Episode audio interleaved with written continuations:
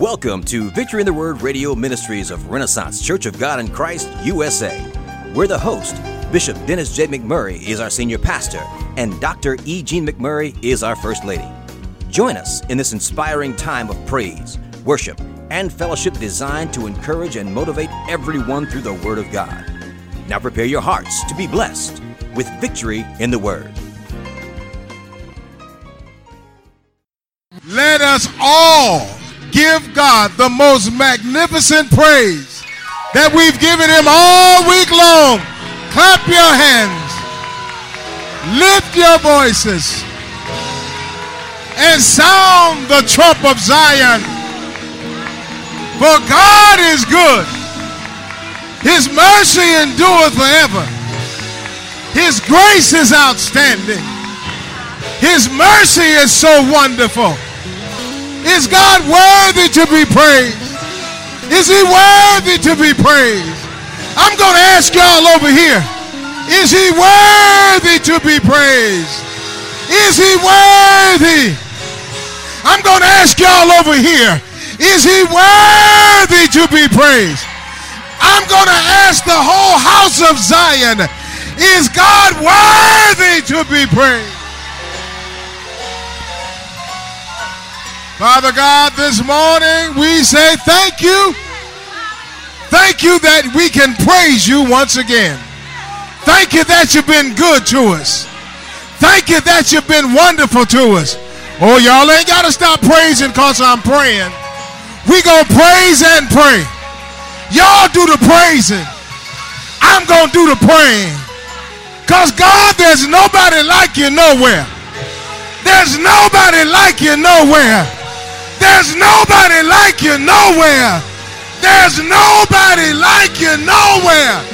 There's nobody like you. God bless our service. Take us higher. Can somebody shout with me higher? Higher. Higher. Higher. Higher. Now clap your hands like you mean it. St. John's Gospel, the ninth verse. I am the door. By me, if any man enter in, he shall be saved, and shall go in and out and find pasture. The thief cometh not, but or except for to steal and to kill and to destroy. I am come that they might have life, and that they might have life, and that they might have it more abundantly. This is the last in our series about the authority provision, and protection ministry of Jesus Christ. And the enormous benefit that one can receive or experience when total trust and relationship commitment is given to Jesus as one's Lord and Savior. First week in the series, we preached about the power of the word versus a word. We looked at the fact that Jesus is the word that activates life. Something as simply simple as just saying Jesus makes demons tremble. Something as simple as Jesus can mend a broken heart. Something as simple as Jesus can turn things around. Then, week two, we preached about divine protection in pursuit of life. For those that missed Thursday night's Bible study, y'all ought to get that CD. We talked about momentum versus movement. And today I want to talk about the abundant life the abundant life. When we look at life, no one has ever had a perfect life. Nobody. Scripture says, man that's born of a woman is but a few days in this world, and he finds him or herself in trouble. Most of us, if not every one of us, has made mistakes in an effort to experience the so called good life. Everybody wants to experience the good life. However, in an effort to have humanity connect with the kingdom plan for living life, John, the 10th chapter, illustrates the plan of God for our abundant life in three distinct areas. Talks about the shepherd, the sheep, and the wolf. Say with me the shepherd, the sheep, and the wolf. I want to take another glance at verse number 9 of that 10th chapter. It says, I am the door. By me, if any man enter in, he shall be saved. Say with me, salvation. And shall go in and out and find pasture. My brothers and sisters, you can get totally lost and totally confused attempting to pursue and live life without Jesus. It's one of the oldest lines in the church that we've heard year after year, decade after decade, but it's so true. You can get totally lost and totally confused attempting to pursue and live life without Jesus. Yes, you you may have a successful effort here and enjoy some success there. But man, when the challenges of life come, and can I get a witness? They will come. You will have no supernatural to defeat those situations. He said it takes sunshine and rain. Was that Brother Cleveland? Or was that Brother Frankie Beverly in his white linen two piece? Regardless of who says it, life will always have circumstances that will challenge you. And so the reason that John writes this particular gospel is because he's saying to those who have tried and messed up, those who are trying and feel like they're losing, for those who need to refocus, He's saying that the first step to recovering life and the first step to refocusing to live is that you first got to be saved for real. And that's where that ninth verse says to us, Jesus is saying, I am the door. By me, if any man shall enter in, he shall be saved.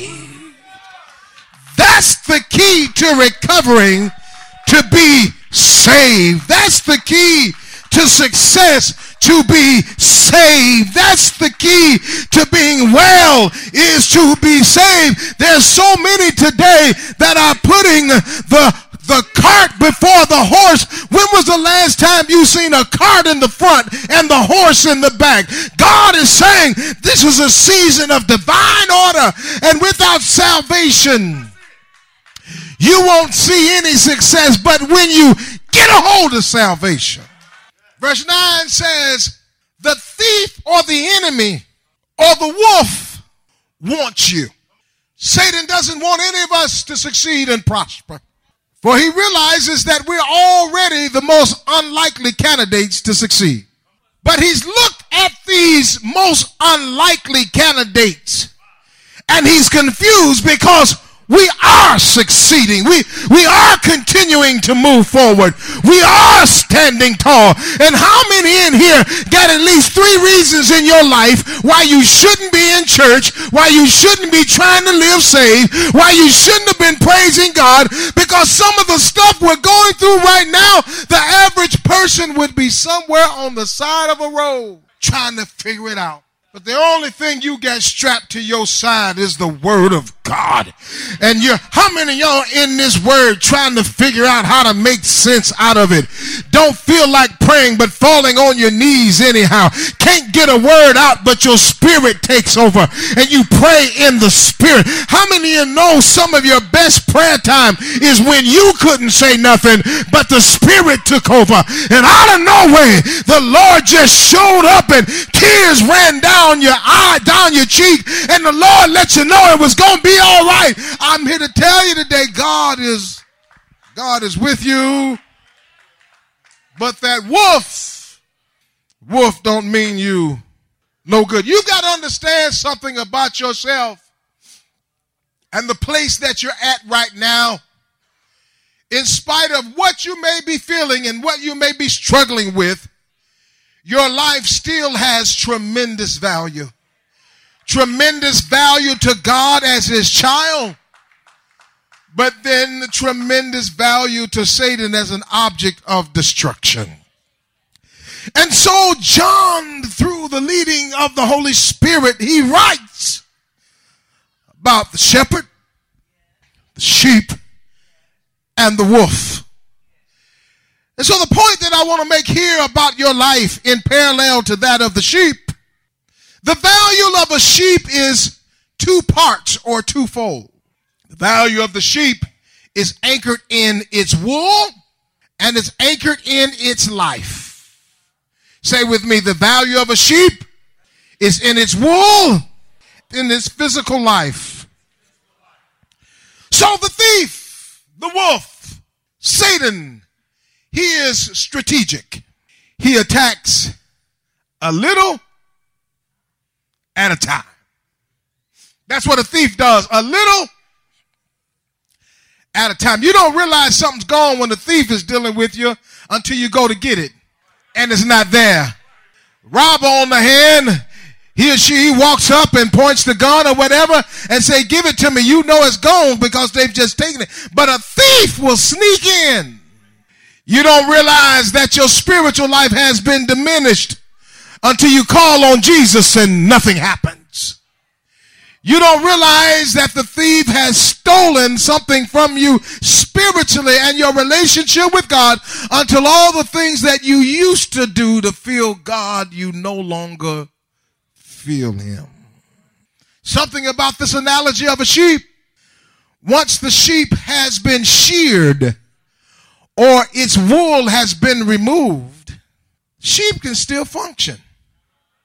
It can still say ba ba. It can still graze, but its external value has been diminished, but the life is still there because it's living. A sheep was not intended to be naked. How many go through life still living but naked. It's a bad thing to go through life naked. No covering, no protection. Because the wolf, the thief, Satan knows if you continue to be naked, you're going to feel the effects of not operating at 100%. The elements and the trials and the environments of life will soon crash in on you and destroy you. But those of us in Michigan, we know something about nakedness in the winter times of the months.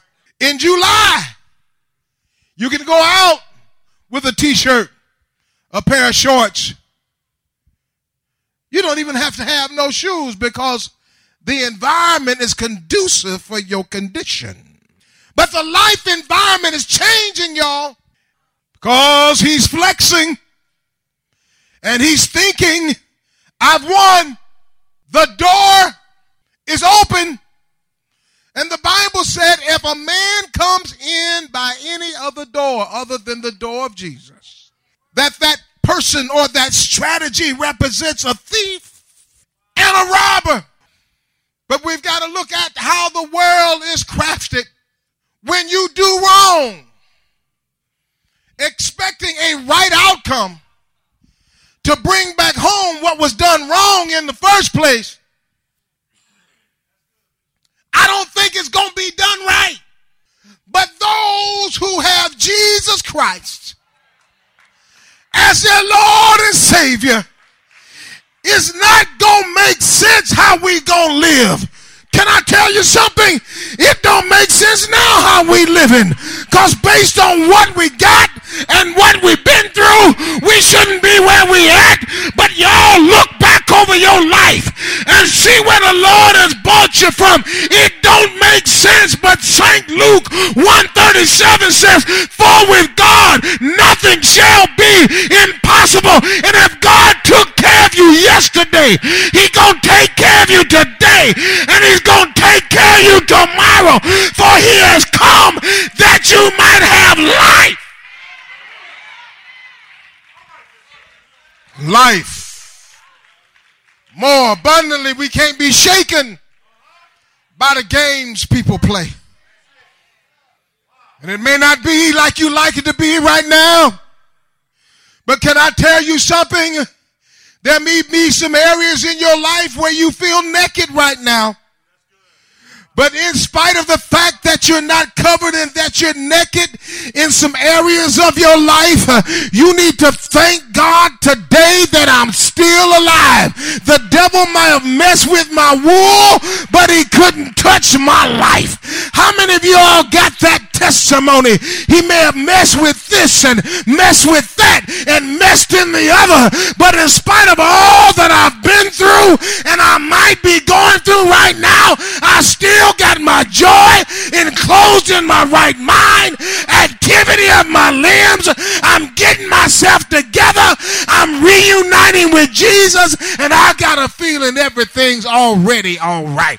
Can somebody testify to somebody and tell somebody everything's already all right?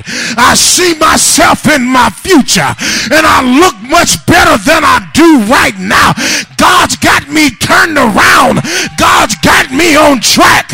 My mind is not set on what I have on earth, Uh, but my mind is set uh, that God is my keeper, uh, that God is my way maker. I may not know when the way's gonna be made, but one thing I do go that God's not going to leave me nor forsake me. Anybody feel like me? I know one thing God is not to leave me. No. He going to forsake me. So it talks about when you enter in the Jesus way, you shall be saved or you're going to walk in salvation. As I looked at that process, salvation is a seven step process. It's a seven step process of provision, protection, and restoration. The word salvation means one rescue. And that's what the Lord is doing right now. He's rescuing. If you out somewhere you ain't got no business being, I want to let you know the Lord has you here this morning so that he can rescue you. God, God is saying to us by our gathering today and by the praise that went forth in this place today that you're in the right place at the right time. It doesn't matter what you're doing. It just matters you're in the right place at the right time because rescue don't take place in a pretty place, but rescue takes place when it looks like you're about to lose your life. And I want to tell somebody somebody today. You are not losing your life, nor are you losing your mind, nor are you losing anything else. The Lord is here to rescue you. Say step one, rescue. Then deliverance. Step two is deliverance in the salvation process. That speaks for itself. I believe the Lord is getting ready to deliver us from things that's been bothering us, some of us, all of our lives. Sometimes it seems like you get so far in life and you think you're ready to go, and then the devil brings something back up in your life that happened to you in the third grade. Come on, y'all. Something devastating. I mean, he go way back. When he, look here, y'all, you can tell you on your way to being what God wants you to be when the devil got to go back 20 and 30 years and bring stuff up from 20 and 30 years. That means he done tried everything to stop you. Now he gonna go back and try to get what he think he got on you. But I'm here to tell somebody that the devil is a liar and the devil is a deceiver. You can go back to my birthday. I don't care how far you go back. I know me and God is on the right track this time. Tell somebody I'm on the right track now. Soundness is another dynamic of salvation. Just, you ain't to be so crazy in the head no more. Soundness. Soundness. Where stuff don't bother you. Soundness. What soundness? To know that no weapon, when it is formed or I see it forming, is to prosper. Soundness to know that this may be going on and yet though they slay me yet what come on come on. How many been slayed in the last three or four months but you still been giving god praise? How many y'all been messed with in the last year but in spite of being messed with you've been determined how many y'all know that i'm determined to walk with jesus? Yes i am through hard trials tribulation persecution. I'm after the Lord rescues you and gets your head right and settles you, then he says, I'm going to seal you or preserve you. Preserve you. You know yourself, the jelly ain't the jelly. I'm talking about that down south jelly ain't the jelly. Till you take that top and twist it on it, and then it said make a noise. You know that jelly's preserved. Woo, y'all don't hear me. The Lord preserved you this morning because your praise popped this morning. Y'all had that kind of popping praise this morning. That kind of popping praise to say, I know the Lord ain't bought me this far pop. I know God is good all the time and all the time God is good. Pop. You don't know me like you think you know me. Pop. You may have messed over here last week, but I ain't going nowhere. Pop. You may have lied on me. You may have talked about me. Pop. How many know God did seal you and you don't handle or react like you used to, preserving you? Then he says you're ready for prosperity. Then you're ready for happiness. And then you're ready for well being. Say with me rescue, deliverance, soundness, preserve you. Prosperity, happiness, well being. But you've got to complete the process. You can't you you can't walk into and think you're ready to go again.